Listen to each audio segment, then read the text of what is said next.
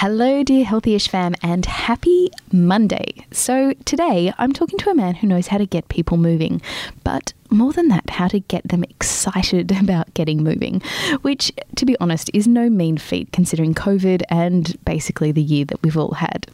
I Skyped the incredible Jay Blahnik from the Apple Fitness Plus studios in Santa Monica last week to quiz him on the rules around where and even how we work out are dissolving, and also why metrics are the best kind of motivator.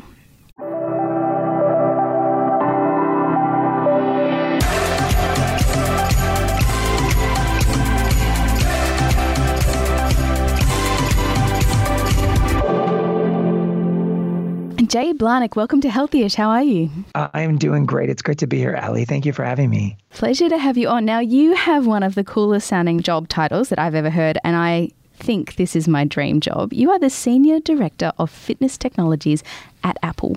What does that mean? Ali, I can tell you, it, it, definitely is my dream job. At Apple, I lead the teams driving our consumer fitness technology initiatives.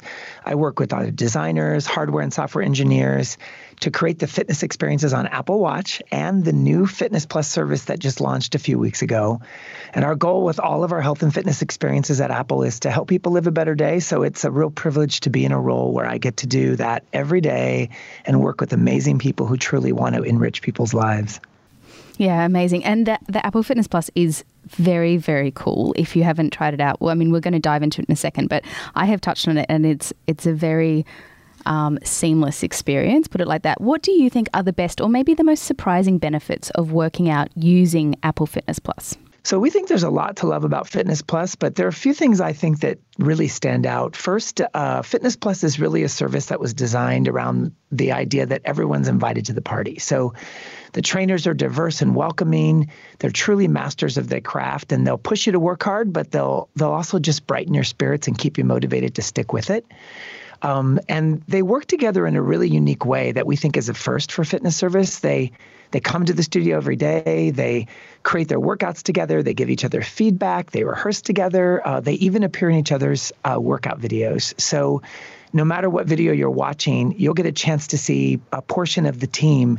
And they have a great camaraderie. One of them is always showing modifications. So, if you're brand new at one of the workout types, you'll know where to start and um, you just you just feel it right from the very first video that you try. You'll just feel that you're in a place that's welcoming supportive and really motivational. Mm, yeah I, I, it's true what you say about how the trainers appear in each other's um, videos. It's kind of like being in a real gym when you know the people in your class a little bit and you're like oh that's that guy who always stands up the back and does the high jumps or i don't know whatever it is.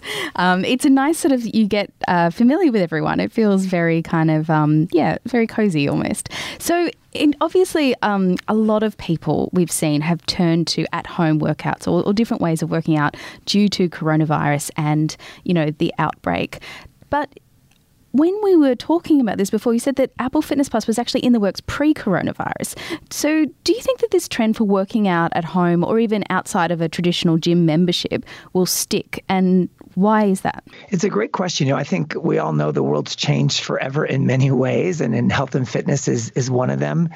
We know that many people have started working out at home during COVID and during this time, but I think they will return to the gyms and their community centers once it's, you know, really healthy to do so. But I think that what's interesting is uh, people that used to only think that they could only get a workout in gyms are l- sort of learning another side to themselves, which I think is really healthy. They're learning that they can do a quick workout at home or they can go out for a walk. And then people that might have only thought they needed to work out at home and maybe were too intimidated with the gyms, um, they're building a whole new skill set and they'll be ready to go to the gyms when it when it's time for everyone to go back. So I think we feel on the other side of this that uh, more people are going to be doing more exercise in more ways than they ever did before. And I think that's great. Folks that only did it inside will go outside. Folks that only did it in the gym will do some at home. And I think it's actually been a really positive thing pushing people to be very clever about how they get in shape. Mm, definitely. It's definitely a dissolution of those hard boundaries that people maybe had before. So, another thing that I know that you're big on is this idea, and I think it's really fascinating, is this idea of using metrics as motivation. Can you explain why you think that this approach works? It's a great question. I think, you know, wanting to measure what we do is almost human nature. You know, we want to know how far we drove, what grade we got, how hot it is outside. I think it's the same with fitness. If you if you know how you're doing, you can see when you're dropping back, when you're pulling ahead, or when you're staying the same. And we've seen, um, even in, you know, Fitness Plus has only been out for just about a month now, but even in all of the work we did on Apple Watch prior to that, we found that you know, people are not just motivated by pulling ahead. Met- metrics are funny that way. Sometimes you're just really happy that you're not getting worse. um, I know as I get older and I get busier, if I can do as good as I did last week, that's a win. And so it isn't always about progression. It's it's just about sort of knowing where you're at.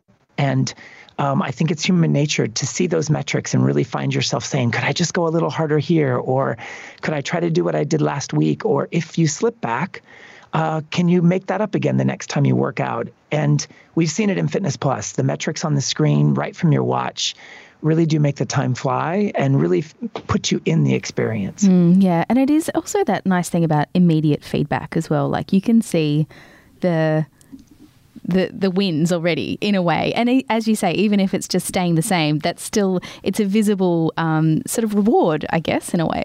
No, that's exactly right. You know, one of the features in Apple Fitness Plus is that your all the activity rings are on the screen, and if you happen to close one of those activity rings while you're in the middle of the workout, there's this big celebration and you know, it's funny. You might be in the middle of a burpee set or something really challenging, but when the celebration happens, it's like a little, you know, parade for one person, and it's it uh, it motivates you in ways that are unexpected to kind of push through, which is great.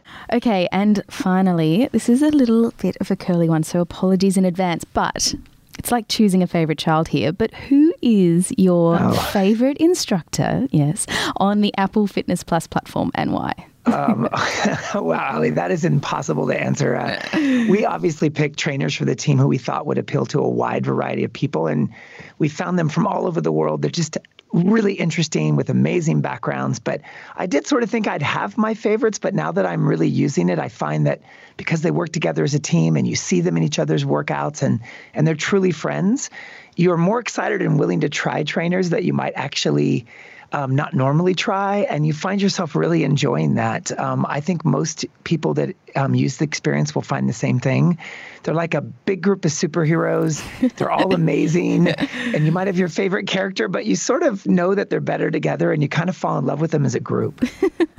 I love that. That is um, very diplomatic of you to say, uh, like the fitness father true, that you I are. um, so I I can understand that they're they're like the the Power Rangers of fitness instructors. They're better together. I love it. Yes. okay. Well, thank you so much for your time. I really appreciate. it. We will have to get you back on again. It was great to be with you, Ali. And next time I want to come in person. It's been a long time since I've been to Australia, and I love it there. Oh, well, you are welcome in the Healthyish Studio anytime at all. Just call us. Thank you.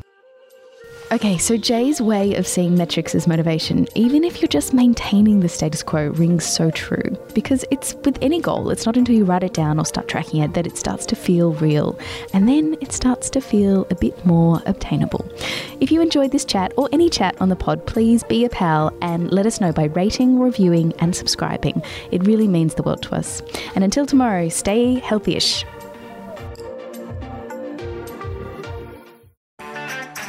I'm Sarah Le Marquand, editor in chief of Stellar and host of our podcast called Something to Talk About. Every weekend, we publish a new episode where you'll hear compelling personalities, strong opinions, and thought provoking conversations. I wanted to be able to do it in my time when I was ready and speak my truth when I was ready. The topic of when do I become a mum, that is in my mind 24 7. Search for Something to Talk About wherever you listen to your podcasts.